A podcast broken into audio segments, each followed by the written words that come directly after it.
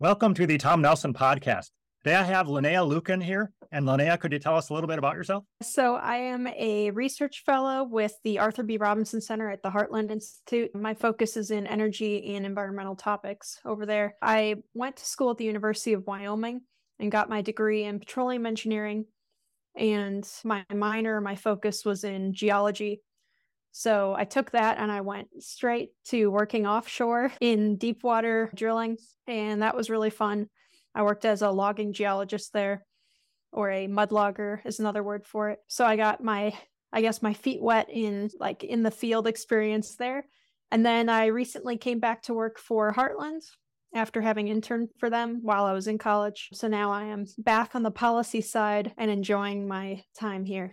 Okay. So how far offshore were you? I can't picture what's what that oh, is. man, it's pretty far. The ones so I was on deep water drill ships, so oftentimes that can be like 300 miles offshore. On at least one project, we were closer to Cancun than the Gulf Shore of the United States. And they're drilling from a ship. They're drilling way down from the yeah. ship.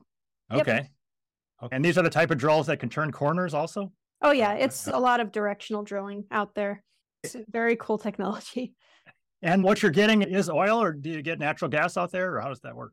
Primarily, they're going to be going after oil. You get a lot of gas naturally in association with that, but what they're targeting is a lot of the crude oil that can be used for processing to make gasoline or plastics or whatever it is that you need. And then, uh, were you into climate realism at all then, or did that come later, or how did you get to the point where you so, are? Yeah, I uh, so like I said, I interned for Heartland a little bit while I was in college. I had written a op-ed that got published to Anthony Watts's website. Watts Up With That? When I was in college, because I was increasingly frustrated with the kind of what I found was a very biased towards the climate alarm perspective, even in something as seemingly straightforward as a mineralogy course. I mean, they snuck it into everything that they could get it into. You know, I'm one of the few, you know, handfuls of people who do their focus in geology from the petroleum engineering department. So we got to get slapped around a little bit for our associations with that school ever since I was pretty young. I had a little bit of a skeptical streak.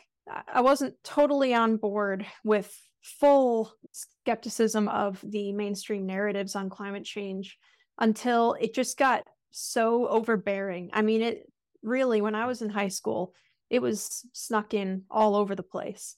And it really started to grind my gears that it was all that we ever talked about, it seemed like. In middle school, I had a teacher who, or two teachers who got us involved in like environmental activism, basically, not to the extremes of a Greta or something, but they would have us go and sell like reusable bags to promote recycling and that kind of thing, which isn't bad. I'm definitely not opposed to hmm.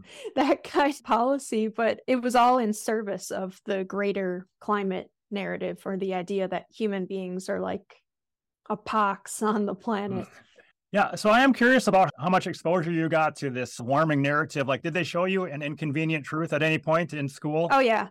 Yeah, okay. they showed us an inconvenient truth and they showed us several times, uh, probably two or three times between seventh grade and my senior year of high school, either an inconvenient truth or Gasland, which was a anti-fracking propaganda piece, basically with very little true data or information in it whatsoever. It's honestly maybe one of it, it's probably worse than inconvenient truth in terms of stuff that you can just look up and verify that it was untrue immediately. And once I got into high school and I guess became more of a person who was willing to push back publicly and they made the mistake of giving us these iPads in school so every student had this thing that they were supposed to use to take notes on and stuff. But I was using it to fact check Gasland while we were sitting in class.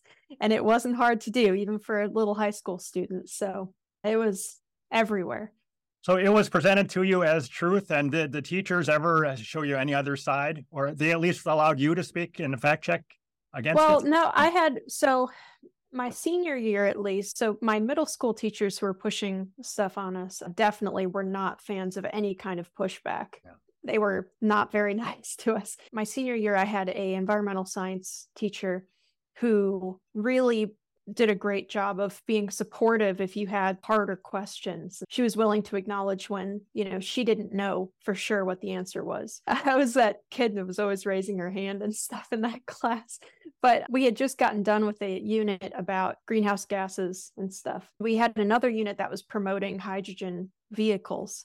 And at one point, and now I know that this isn't the case, but at one point I raised my hand and I asked, you know, if water vapor is the most potent greenhouse gas, wouldn't driving a hydrogen vehicle where water vapor is the output hmm. be so much worse than carbon dioxide?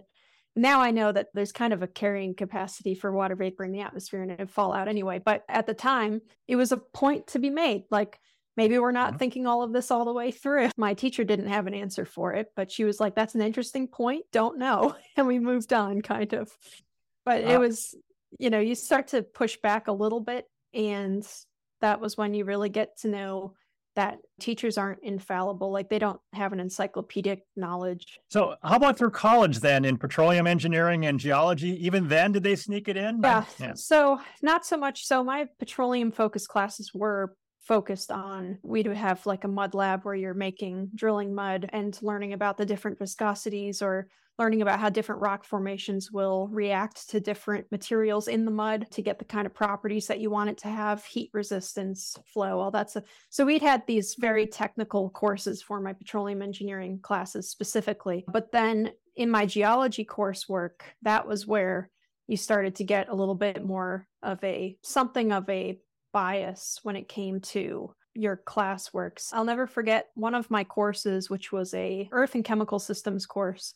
The professor was going through slides that had paleo data on carbon dioxide and temperature and all sorts of other stuff and he flipped to the one that very clearly shows CO2 output lagging temperature by a couple hundred years. Mm-hmm. And he had that up on screen for about 3 seconds. Then he goes, but this one doesn't really matter. And he clicks on to the next that went up. Immediately, the next page was hockey stick. That perked me right up. And I look around in the classroom and I'm like, well, can we talk about that one? Because that kind of looks like something that we should talk about since it kind of refutes this, or at least it calls into question the linear relationship between carbon dioxide and temperature, the way that it's normally promoted in the media. All the time, it was stuff like that. I had a minerals class that had a social justice component as the last chapter that we had to go through. It's everywhere now.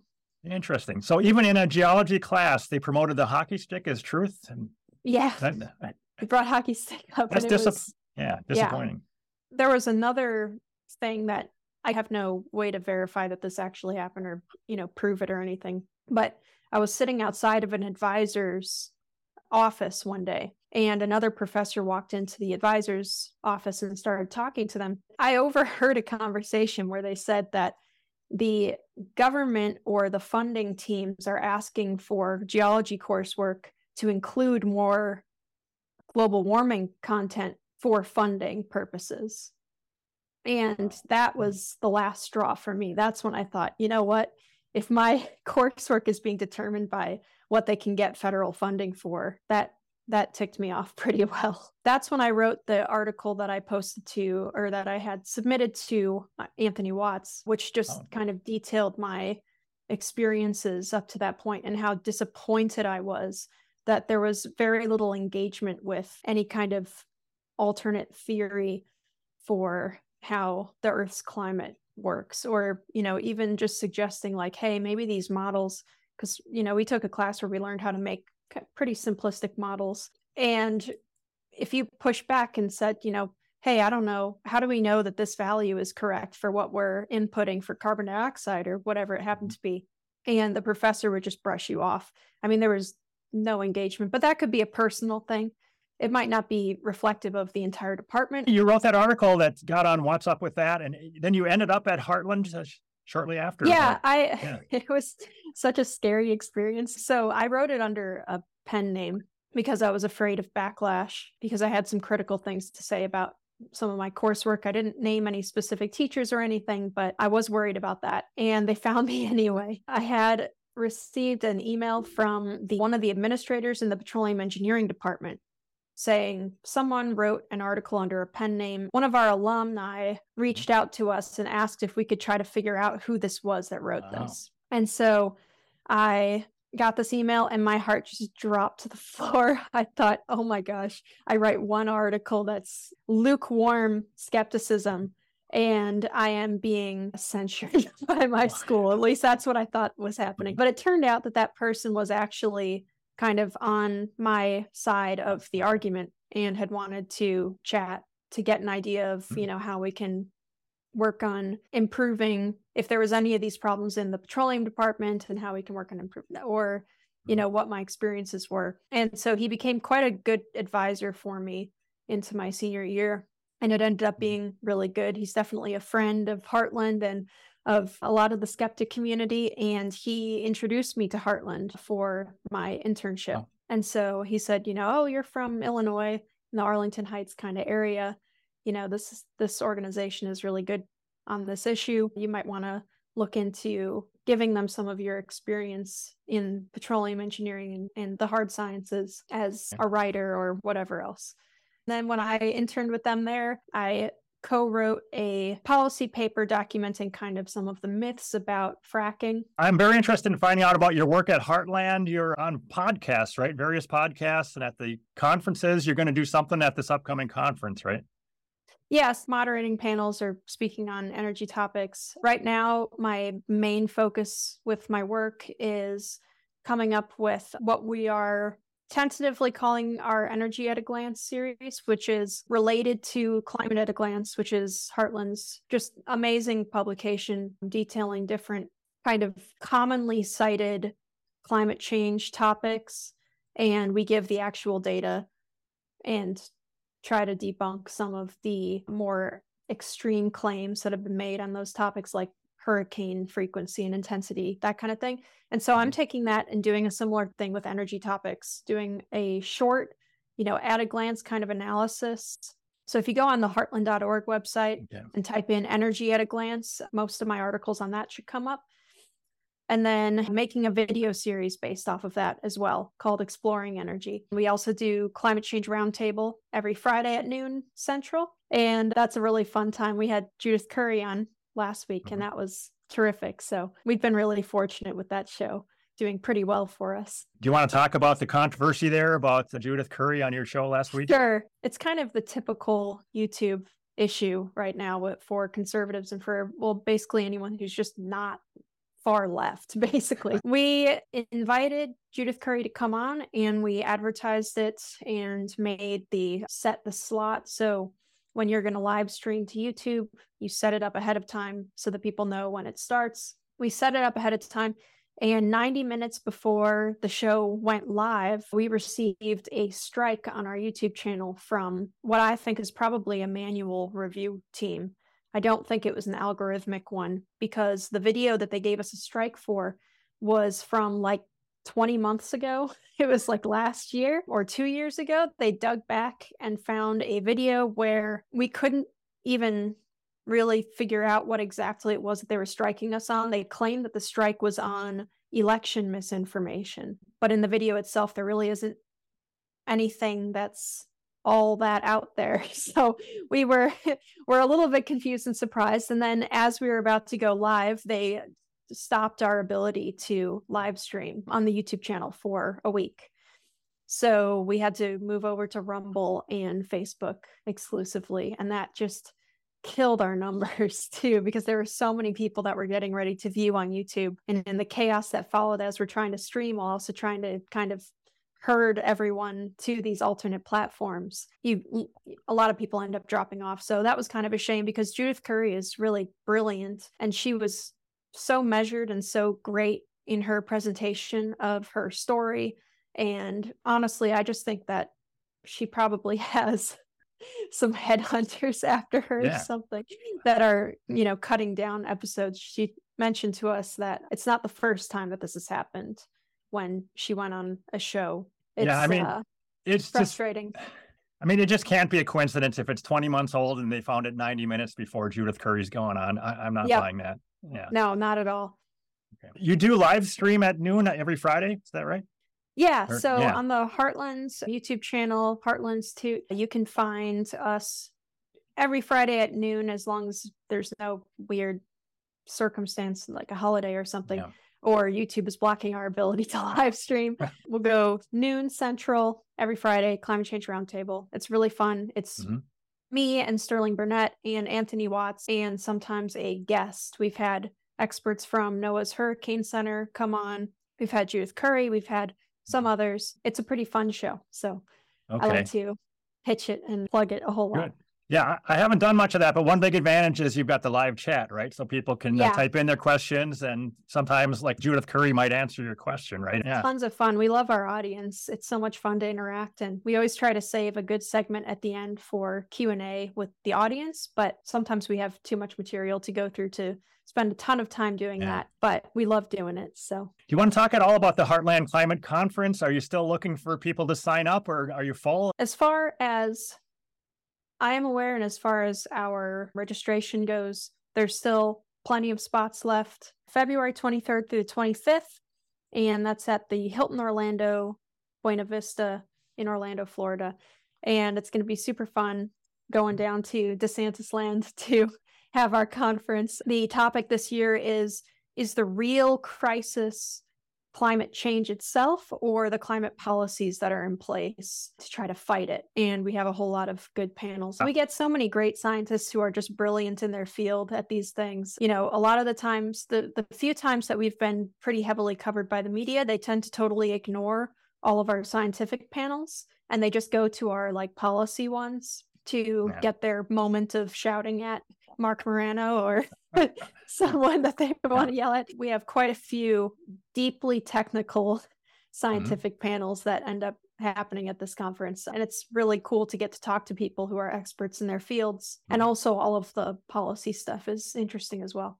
Yeah, so I've been to four other ones and I'm going to go to this one. But yeah, they've been fantastic. And all of the videos, pretty much of the old ones, are still on your site, right? So if you want to go back Yeah. and see what they were saying in 2010, you can you can do it. It's great. Great uh, stuff. Oh, yeah, we we live stream most of the panels, so you'll always Okay. be able to go back and find it if you missed one or anything like that.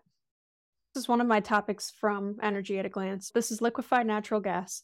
Probably one of the, if not the cleanest burning fossil fuel products that you can run a energy grid off of. It is efficient, it is easier to transport than other materials based on its energy density. It is pretty darn stable. It's one of the difficulties right now is the kind of administrative and regulatory hurdles that have been popping up. We in the United States are a net exporter of LNG, but that was not always the case. And I can show a quick some data on that. This is from the Energy Information Administration. They have updated numbers now, but this was back when I made this chart in March, I think, of last year. And you can see the like really sudden change in trajectory on import versus export. So for a mm-hmm. long time, we didn't have a whole lot of exports. We pretty much just kept everything that we took out of the ground and our imports were climbing as demand was soaring because it was so much cleaner than other energy sources and really reliable too.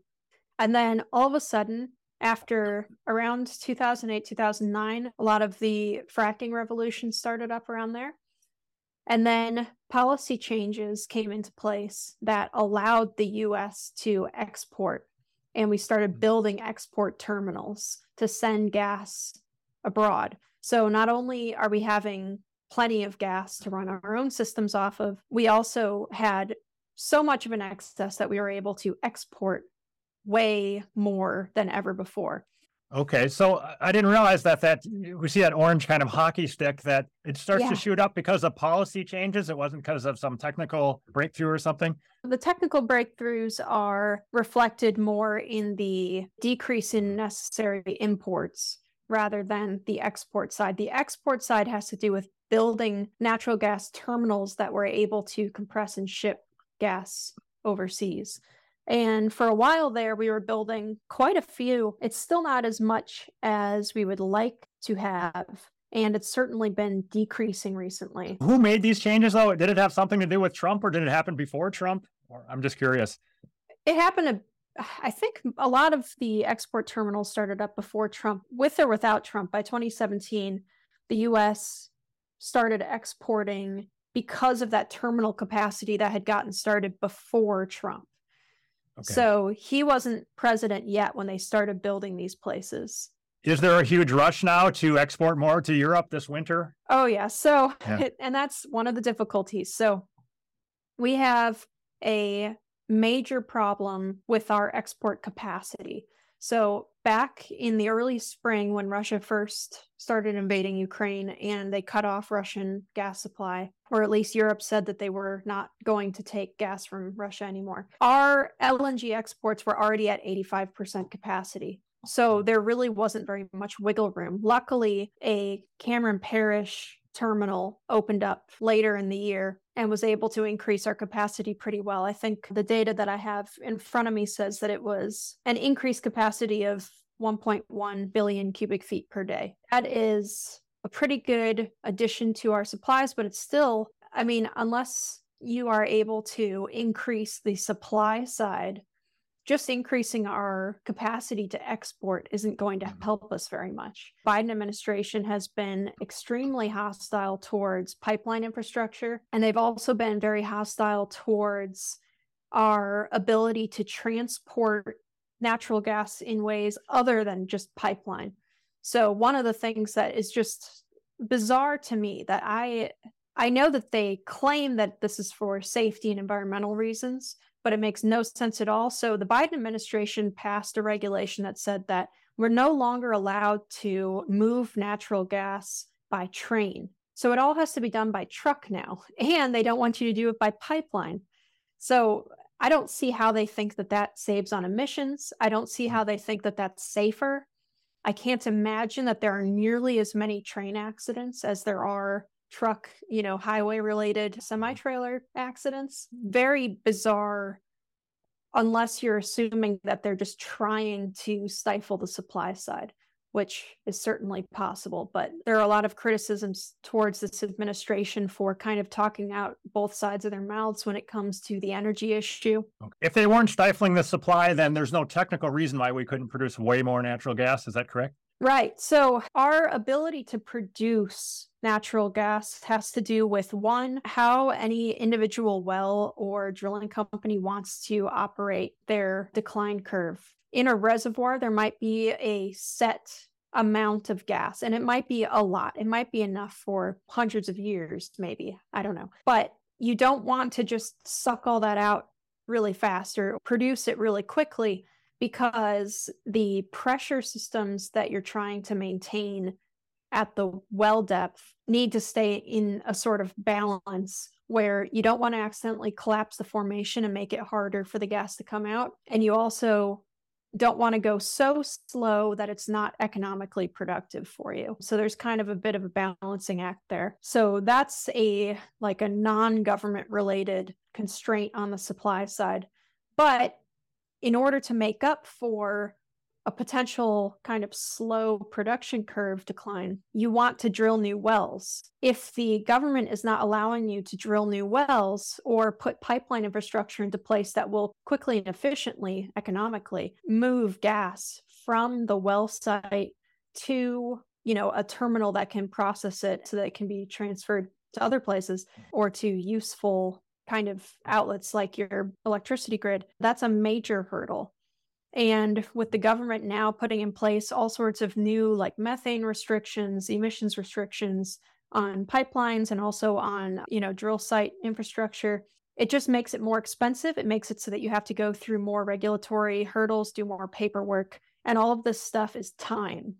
And in the oil field, time is really important, really vital. Every day your company is being caught, you're losing money based on how long you have your equipment, because a lot of that equi- equipment is on a well site by well site, site kind of, I guess you could think of it as a lease. In the offshore drilling environment, you have a drill ship, and the drill ship is going to be owned by a drilling company. That'll be like Pacific Drilling or something like that. When you and then you have the operator company who comes in and kind of contracts out that drilling company. So the operator is going to be BP, Chevron, one of those. And then I worked for the service side. So that's even more. So it's kind of like when you think about building a skyscraper, you have a different company come in to do the HVAC, you have a different company come in to do the plumbing, you have a different company to do all sorts of different parts of the project. And it's the exact same thing in the oil field. You have all these different companies that are charging hourly and daily rates. Mm-hmm. So every day that you're sitting there waiting for a contract or a permission to come through from the government to take the next step in your drilling process, or your well completion, or if you run into something unexpected in the geology, every day or every hour that you're waiting for permission from the government is money lost. That has to be calculated out in the end and balanced out against the the expected income from the well. Mm-hmm. So any level of extra regulation is going to make a well more costly and its profit margins less. It's going to impact your ability to to make any kind of money that you can then use to drill more wells to produce more gas or oil. So it's not that specifically a you know a little bit of an extra regulation that says you guys have to pass through us and and fill out some extra paperwork if you produce too much methane that's leaking out somewhere or that you have, I don't know, maybe you're flaring and now there's new soot mm-hmm. regulations. Mm-hmm. And if there's any soot in the atmosphere, then we're going to fine you based on that. Or you can have these kind of pre approved limits. And if you go over those, then that's a whole different paperwork issue. Mm-hmm. All of that can shut down a drilling operation if it gets too much, or they'll have to abandon a project that they're working on. And this is especially true for the smaller companies. Bigger companies, your Chevrons and Exxon, they can eat up some of these extra costs. But little mom and pop drilling companies that are out in Midland or mostly land based drilling operations, they can't take on this many costs. And so those guys start dropping out. Okay. And so there is a restriction on the supply due to that. Oh, is there anything going on here where the Exxons of the world might want a little more regulation to oh, drive yeah. the smaller mom and pops out of the competition this is, away? This is something that I've talked about a whole lot. I don't have the link for it now, but I, I wrote an article that was in Human Events a couple of months ago based on the larger oil companies like Exxon and Shell, they are pretty well in bed with the regulators at this point. If you go to any of their corporate websites, the top bunch of things that you'll see are sustainability, ESG, all sorts of kind of green energy virtue signaling. And their lobbyists lobby actively for increased regulation on the oil field. And they'll talk about what a victory it is for environmental issues that we have all these new taxes on or all these new fines for methane emissions and stuff. And oh, well, we just have to invent or put in place new technology expensive technology that will further reduce our emissions at the well site and other places that these mom and pops can't afford. So yeah, it's definitely it's driving out competition in a big way and I think it's pretty obvious at this point that that's at least part of the reason why they seem to be so all in on the green stuff. It's either that or uh, they're hoping that they get eaten last, which mm-hmm. I'm not so sure that they can count on. Is there any dynamic where the natural gas companies might be uh, trying to demonize coal just so that they can get more? Oh, yeah, that too. Yeah. I bet. I yeah. mean, I'm sure uh, there's no doubt. It's all being played back and forth. And, you know, and I don't want to talk bad on coal either because coal mm-hmm. is very inexpensive at this point in time in the modern age. It's very clean. You're not talking about like early industrial Britain or something with the coal smog hanging yeah. over the entire city of London or something. At this point, the scrubber technology is so good that it's very, if any, it's very minimal particulate pollution, which is one of the bad ones that you want to watch out for PM okay. 2.5.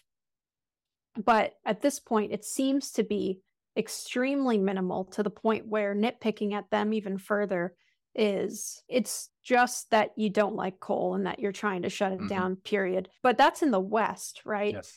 so meanwhile you get china and india and some other places that are not utilizing mm-hmm. very good scrubber technology and they are rapidly increasing the amount of coal coal-fired electricity that they that they use. And that is something that, you know, strangely enough, our environmentalists don't seem to worry right. about all that much. I do have a couple other follow up questions here. The LNG is kept at minus 260. I think I saw on a different podcast as yours. Is that right? How does the energy density compare a tanker truck of LNG versus a tanker truck of oil?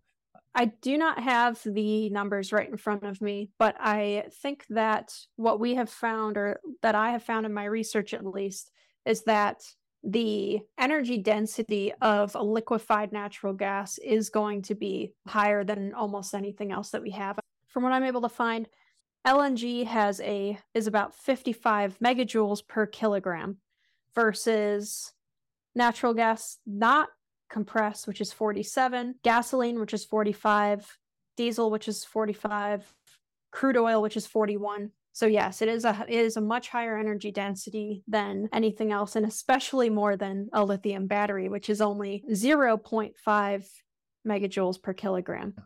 So that's LNG is pretty clearly one of the winners on that. I think pure methane by itself is a much higher, or at least a decent amount higher energy density than LNG, which can be a mixed gas. It's not necessarily just methane. Okay. And hydrogen is even higher, I believe. Great information there. I had Jerome Corsi on my podcast talking about abiotic hydrocarbons. I wanted to get your take whether any of the methane fuels we're finding here on Earth, did they come from life for sure, or maybe they came from something else other than life?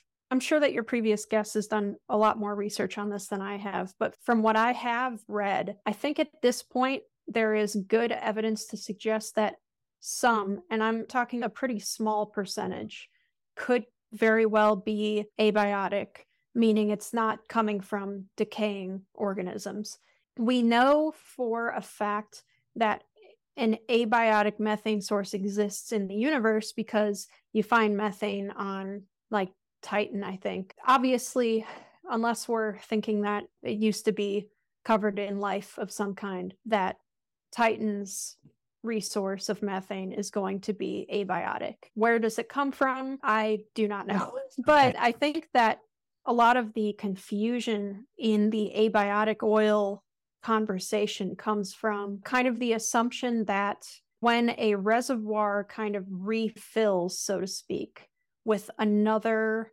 fingerprint of oil or gas. So when you run a gas sample or an oil sample through like a chromatograph or something, and you can get the breakdown of exactly what types of hydrocarbons are in it.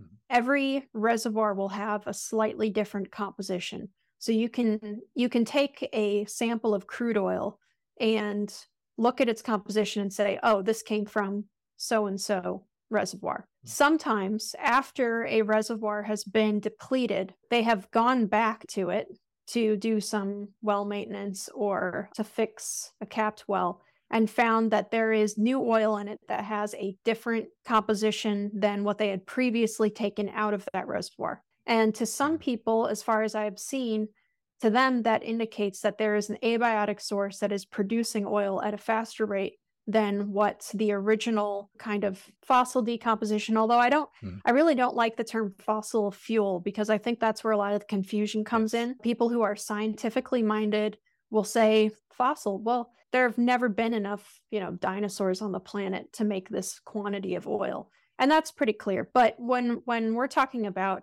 oil that comes from a biological source that has been decomposed and compressed and turned into like coal and other fossil fuels. What we're usually talking about is like microscopic life that falls out or very tiny life that falls out to the bottom of the ocean and layers and layers over tens of thousands of years if not hundreds of millions of years. And the natural kind of geological movements will get it buried and eventually compressed and heated to the point where oil or gas is formed from it. That that's more what we're talking about when you say a fossil fuel. It's not like animals necessarily. It's a lot more algae yeah. and like phytoplankton and stuff. So what turns out to be happening a lot of the time though is that when you deplete a reservoir, you are changing the pressure of a geological formation slowly over time, but it does change. A depleted reservoir will have a lower pressure than a non depleted reservoir. And if you are working in like sandstones and materials that are have good porosity, which means the the spaces between the grains of the rock, that means that it can hold a lot of oil. But what you're looking for is good permeability as well, which means that there are pathways between those pores for the oil to move. So if you get into a lucky spot where you have depleted a reservoir, so it's a low pressure system, and there is a nearby, previously undiscovered high pressure system that has the right permeability that just gets triggered once you reach a certain pressure system in the old reservoir it can migrate. All that oil mm-hmm. will come over. And it's happened before in a pretty quick amount of time. I heard a story one time, and I'm not sure. I'm not going to share details on this because some of some of this kind of stuff is proprietary, and I'm not really sure if okay. I can say it. Okay. But there is a oil field in a foreign jurisdiction that American companies have access to that is very competitive and is doing hmm. very well. And there was a company that was working in a certain field there. And another company came and started working in a nearby field that they calculated was in a lower pressure zone okay. than their competitors' field. And so when they popped a hole, they started siphoning the oil out of this other guy's field and it started coming into theirs. So they kind of stole it out from underneath them hmm. just by knowing the geology of the region. I think that kind of stuff happens all the time. And a lot of the um, resources that we don't know about yet are moving. And it's difficult, you know, if you're kind of used to a physical observation of how rocks work. It seems very solid. But on the geological scale, and especially when you're talking about very large formations, it's a lot more plastic than mm. maybe people normally conceptualize. So you get quite a bit of movement and flexion. And if there's any kind of good permeability in the rock, the oil will move right through it. And that's part of the theory behind fracking, right? So you kind of create an artificial permeability by cracking the rock and holding it open. Okay. And that's how you're able to get a higher amount of gas out of something like a shale, which is a very fine grained rock that has good porosity and not very good permeability. But you can artificially create very good permeability by cracking it and holding the cracks open with sand or another, like a plastic bead or something. Okay. Uh, and so that's kind of the theory behind that. That obviously is working out very well for us in yeah. terms of natural gas production. So this is the most recent data through September of 2022. And it's even with the Biden administration being so hostile, we still have pretty good production. The only kind of region that you see a little bit of a dip is in the like Utica region, Ohio, Pennsylvania, West Virginia. There's a little bit of a dip. I'm not sure why that is. Might be that they have some shorter production curves, meaning they withdraw gas more quickly and they don't have all that much to begin with. But like the Marcellus Shale and the Permian, it's still rocking along. They have quite a bit of gas there, and there's really not much that you can do to stop it. it what's interesting is you can see little bumps and movement in these production charts that correspond to like the hmm. pandemic and other stuff because when you had to lay everyone off you can't run as many operations at the same time and so rig count goes down but it's it's seems to be recovering but unfortunately the price has continued to go up as well. So it's one of those bizarre situations where you have both an increase in supply and an increase in demand. Okay. That's so, and it's kind of killing us.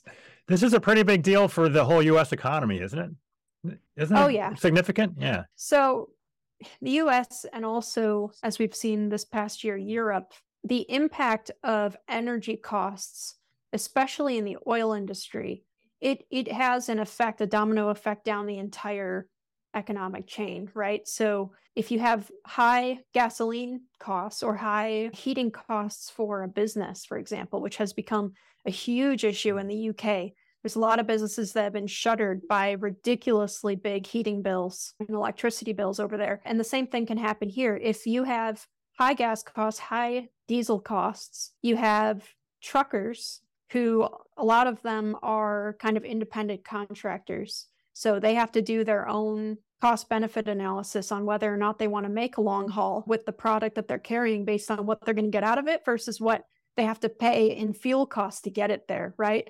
Mm-hmm. So and pay for their rig and everything. That if that stuff starts getting more expensive, if the transportation costs get more expensive, then the cost of the good has to go up as well.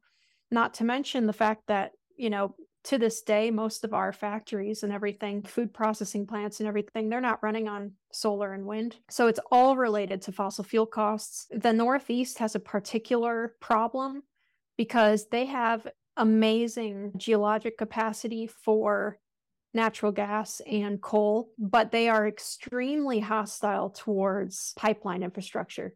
So, actually, Boston has been importing Russian natural gas for years because it's mm. easier for them to get it from there than to deal with all the American regulations. And they don't have the pipeline infrastructure for it. Plus, there's a shipping act called the Jones Act that makes it so that you can't just like launch a ship from all of the LNG terminals in mm-hmm. the Gulf of Mexico and have it land in the Boston Harbor and offload their product there. It's not legal under the Jones Act. So that kind of thing can totally screw up their ability to get affordable, reasonable gas recently we've seen a pretty large spike in imports from Canada, partly for that reason. But you can't get it from the Utica Formation, which is in your own state, but you can import from Canada or Russia or something. Kind of ridiculous, but that's the way it's yeah. set up right now. and I'm not so sure that there's very much political desire to make a change on that front. So is Boston still getting natural gas from Russia right now or it's coming from um, Canada? So last year they still were when I first did this analysis shortly after the embargoes or the alleged embargoes started. A lot of this, and this is interesting in terms of the, the Russian conflict over there, a lot of the stated embargoes on Russian fuel are just that. They're we are going to do this to you if you don't stop right now and then they just don't. and so a lot of Europe is still getting Russian fuel. It's oh, just less than it was mm-hmm. before. And I would, I do not know this for sure, but I would suspect that also probably the US is still getting Russian fuel. But that data does exist. It can be pulled from the Energy Information Administration, probably, just like the Canada data is. But what's interesting is you can see if you look at, and I can share this screen okay. as well. So you can see from the Canadian data here for our, our natural gas trade by pipeline had a decently downward trend on the imports from Canada as we were getting that shale revolution. Hmm. We were pretty flatline here and it started going down as we started making our own natural gas in a big way. Started importing a little bit more at the beginning of the Trump administration, towards the end of the Obama administration, dips back down under Trump and spikes right back up under Biden. Meanwhile, our exports to Canada have pretty well flatlined. And that's partially because we try to export to them because they don't have as good of refining capacity as we do. Mm-hmm. We have those good export terminals and they don't have as many export terminals. So we used to have pretty good relationship going with them on that, but it's kind of all up in the air and I know that even the Trudeau government who speak very publicly on their opposition to fossil fuels are not necessarily happy with the Biden administration for canceling that expanded oh. portion of Keystone because that was going to be quite a boon to Alberta. And they were looking forward to the increased production through there, but now we have to send it by train. It's still getting here. So they've saved zero on emissions in regards to the Keystone. Right. But I guess whoever is the owner of the trains is happy. So Warren Buffett, maybe. I don't know. Yeah, I think probably Warren Buffett. Okay. Do you know about any problems with refinery fires or anything? Is anything with you know? And I try to be fair to wind and solar on this too. Industrial accidents happen, and they will happen. It doesn't matter how much OSHA stuff is going on. I would so I, I try not to be too hard on you know because people will bring up that you know you have big battery storage facilities and they can spontaneously mm-hmm. combust and it has happened it's happened several times in South Korea where they've just almost completely given up on large scale battery storage facilities because of this. It happened here in the United States in Illinois. It happened in, I believe, New Mexico a couple years ago as well. But refineries do have accidents as well, and power plants have accidents. If it's an industrial facility that's facility that's dealing with large quantities of a combustible material, then there is a threat of that. But our ability to mitigate that is pretty great. And I don't really think that that's something that can count against using the fuel. Mm-hmm. Anything you'd like to Uh, share or stress before we wrap up? In regards to natural gas use, so recently in the news, the Biden administration has been kind of cluing in that they're interested in trying to ban gas powered stoves. This isn't a huge surprise since many of their favored cities have already gone through with this. I think New York, many places in California have banned new homes from being constructed with gas stoves. It all has to be electric or, I guess, induction, which is electric. I don't know if our elected officials realize this or not. And this is something that Judith Curry has pointed out as well. But it's not so much just their obsession with reducing emissions that's the problem here, but the speed at which they insist on doing it is actually I think, putting us into somewhat of a precarious position where we are relying more and more on the electrical grid. And it was going to happen anyway from population growth and to an extent, mm-hmm. you know, the building new neighborhoods. Anytime you add new houses onto the grid, your your demand is going to go up. But this insistence that we go to all electric everything and that we do it mm. like now, that all of our stuff has to be run on you know they want you to have an electric car. They want you to have your stove and your home heating all electric.